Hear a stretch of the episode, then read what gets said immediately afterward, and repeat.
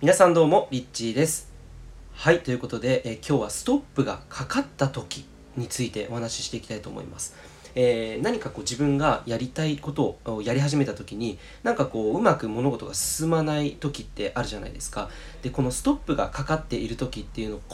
ことに対して結構そのいろんな理解があるのかなっていうふうに思っていて。でこの実際にじゃあストップが意味することっていうのをあえてちょっと今日は、えー、言語化してみることによって、えー、なんかこうあなたがやりたいことをやろうって思った時にストップがかかっちゃってなんかこうずっとねあの前に進めない状態で終わってしまう、えー、そんな風にならないためにもちょっと理解をねこう変えてみる。視点をちょっとこうずらしてみることでストップの本当の意味を理解してより自分の本当に望んでいる方にですね、えシフトして、えー、ける。そういう風にですね使っていただけるように今日はお話ししてみたいと思います。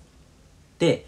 えっと、ストップがかかっている時っていうのは基本的によく言われているのが、え、それはあなたが今やるべきことではないよっていうことのお知らせ。ですね。っていうふうによく言われています。例えば、えー、海外に行こうって思った時に飛行機が飛んでいない状況、今、本当にパンデミックで、えー、こういう状況ですよね。例えば2020年は、えー、海外に住もうって思ってたけど、え今こういった世論、まあ、その世界の状況になった時に、えまあ、世界的にこれね、今行くことができないっていう状況になったってことは、今これもストップかかってるよねと。え今行くべきタイミングではなかったからまた別のタイミングが、えあるだろうっていうのが、まあ、基本的な、えー、解釈なのかなというふうに思うんですけれども、えー、例えばですねこう親からね何かあの止められるってこともあると思うんですよ。これはまた違ったケースですね、えー、例えばあなたが、えこういう職業をやってみたいとこういうふうなところにね就職してみたい、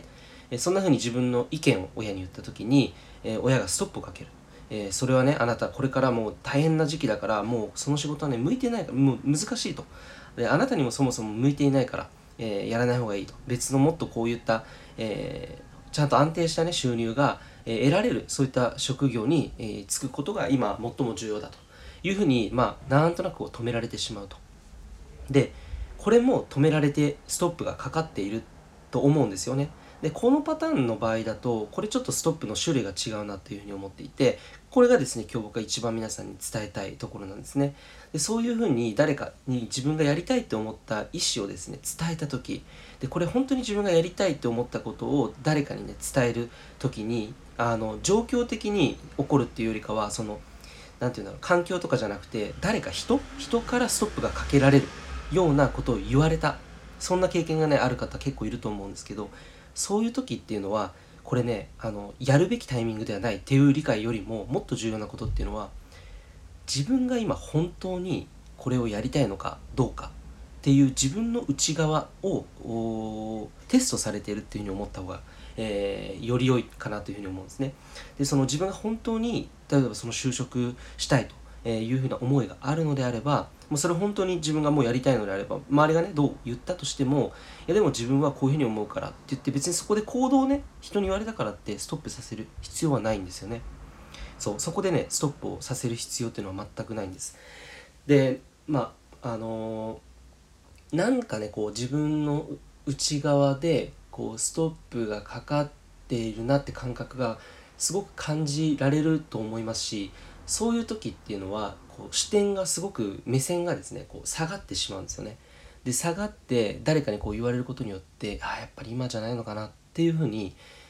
思うってことはこれね本当にテストで自分の自分の観念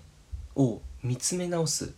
きっかけになるんですね自分の観念を見つめ直すきっかけにだから結局自分が今ここではやるべきタイミングではないとかややっぱり自分には才能がないんだとか誰か人に言われることによって、えー、なんかこう自分が本当にやりたいことを止めてしまう時っていうのはこれ単純にストップがかかっていますねとかそういう話じゃなくて自分の観念をね確かめるきっかけ要はテストってことでさっき言ったようにですね自分の観念信念思い込みとかですねそういったものを見つめ直す、まあ、チャンスだよということですね。でここをね間違えてしまっていつまでたっても自分の本当にやりたいことがやれずにいるって方はね結構少なくないというふうに思うんですね。特に親、えー、両親とのこの関係性の中で、えー、一番起こりやすい例ですね、えー、さっき言ったように、えー、職業仕事とかね特にそうですね、えー、仕事もそうですしあとはやっぱりこうまあ、友達関係でもね例えばそのあなたがやろうと思っていることをやっぱりその友達が応援しているけれどもやっぱり心のどこかでちょっとそのあなたがやろうとしていることを応援したくないというか応援したくないっていうよりかはそのあなたが変化してしまうことを恐れたゆえにそのあなたの友達があなたのことをこう止めるような視点の情報だったりとかアドバイスだったりとかをしてくれると。これもですねそのあなたがその周りに言われたからといってそれをやめる必要っていうのは全くないわけですね。むしろ言われたことによって自分の本当の信念とか観念とか思い込み、うん、そこで言われることの自分の反応が一番、えー、大事っていうことなんですよね。そう自分がどう反応しているかここにあなたの観念思い込みっていうのが隠れていたりします。でそれはやっぱり相手がいることでより知ることができるので、えー、それぐらいでもやりたいと思えるぐらいのものなのかどうかっていうところで、えー、テストされているというふうに思ったら本当に自分がねやりたいことなのかっていうチェックになりますし、えー、もしそれが違うのであればもっと違う何かあなたがもっと情熱が湧いてくるようなことこれを行動に起こすことに、えー、エネルギーを注いでいった方がいいというふうに思います。まあ、軌道修正したりとかっていうふうに、そういうふうに言うことができますけれども、えー、そんな風にして本当にね自分がやりたいことって実は誰かに相談して行動をねストップさせるってことはないんですね。あの、僕もね留学した経験があるのですごくよくわかるんですけど留学をねするってね言った時ってまだ僕留学した経験もないし英語も喋れないわけですよで自分の周りにいる親戚だったりも、ま、全くそういった留学経験がない中友達とかね先生もないですよ。だけどあのー、そういった時にそのいや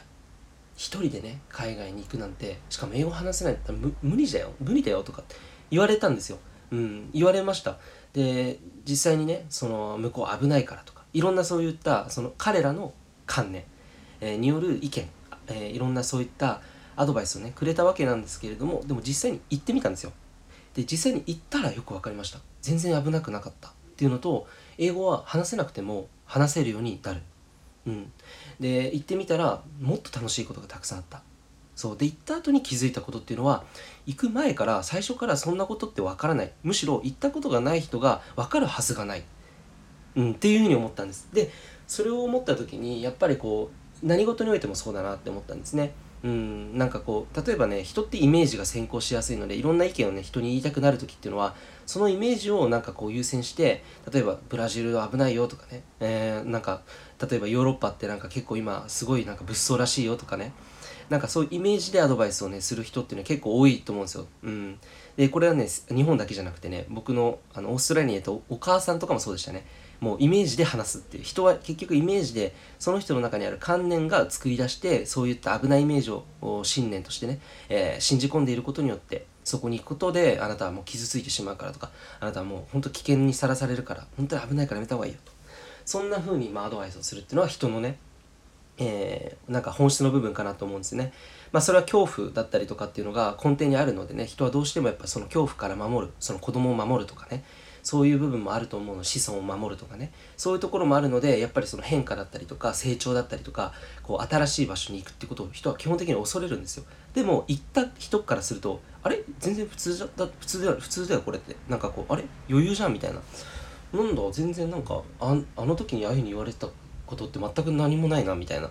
で行くと気づく。やってみると気づく。えー、例えば会社を、ね、あの経営するっていうのは中学校の頃イメージが難かすっごいなんか会社を作るってものすごい難しいイメージでした、ね、あの社長ってすごいなみたいな。でも実際自分がなってみると会社っていうのは普通にこう代行代理店がいて作ってくれるところがあってしかもなんかめちゃめちゃ安い金額で、え、作れるんだなとかって言って任せて人に作ってもらってで、まあ、あの結局自分でもこう会社を経営しているみたいな状況が今あるっていうのでこれ本当中学生の自分に言ってあげたいなって思うのが本当誰でも中学生でも起業なんか全然できるなと。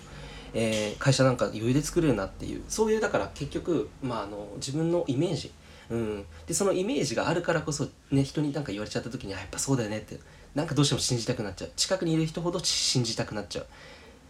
なので今日僕は皆さんに伝えたいことっていうのはあなたが本当にやりたいことっていうのはやればいいんですよね。本当にや自分のためにやるっていうことなんですよ。で周りにねあの例えば何かこう意見を言われてストップがかかってるなって信じそうになった時こそ自分の観念を確かめる時だと思ったらいいと思います。自分が本当にそれをやりたいのかどうか本当にそこにワクワクがあるのか。で本当にワクワクするものっていうのは自然と行動ができちゃいます。逆にこうワクワクしないものっていうのは行動がなかなかできないです。そんな風にして自分の、えー、本当の望んでいることを、えー、確かめてみると、えー、いいのではないでしょうか。ということでいつもありがとうございます。リッチーでした。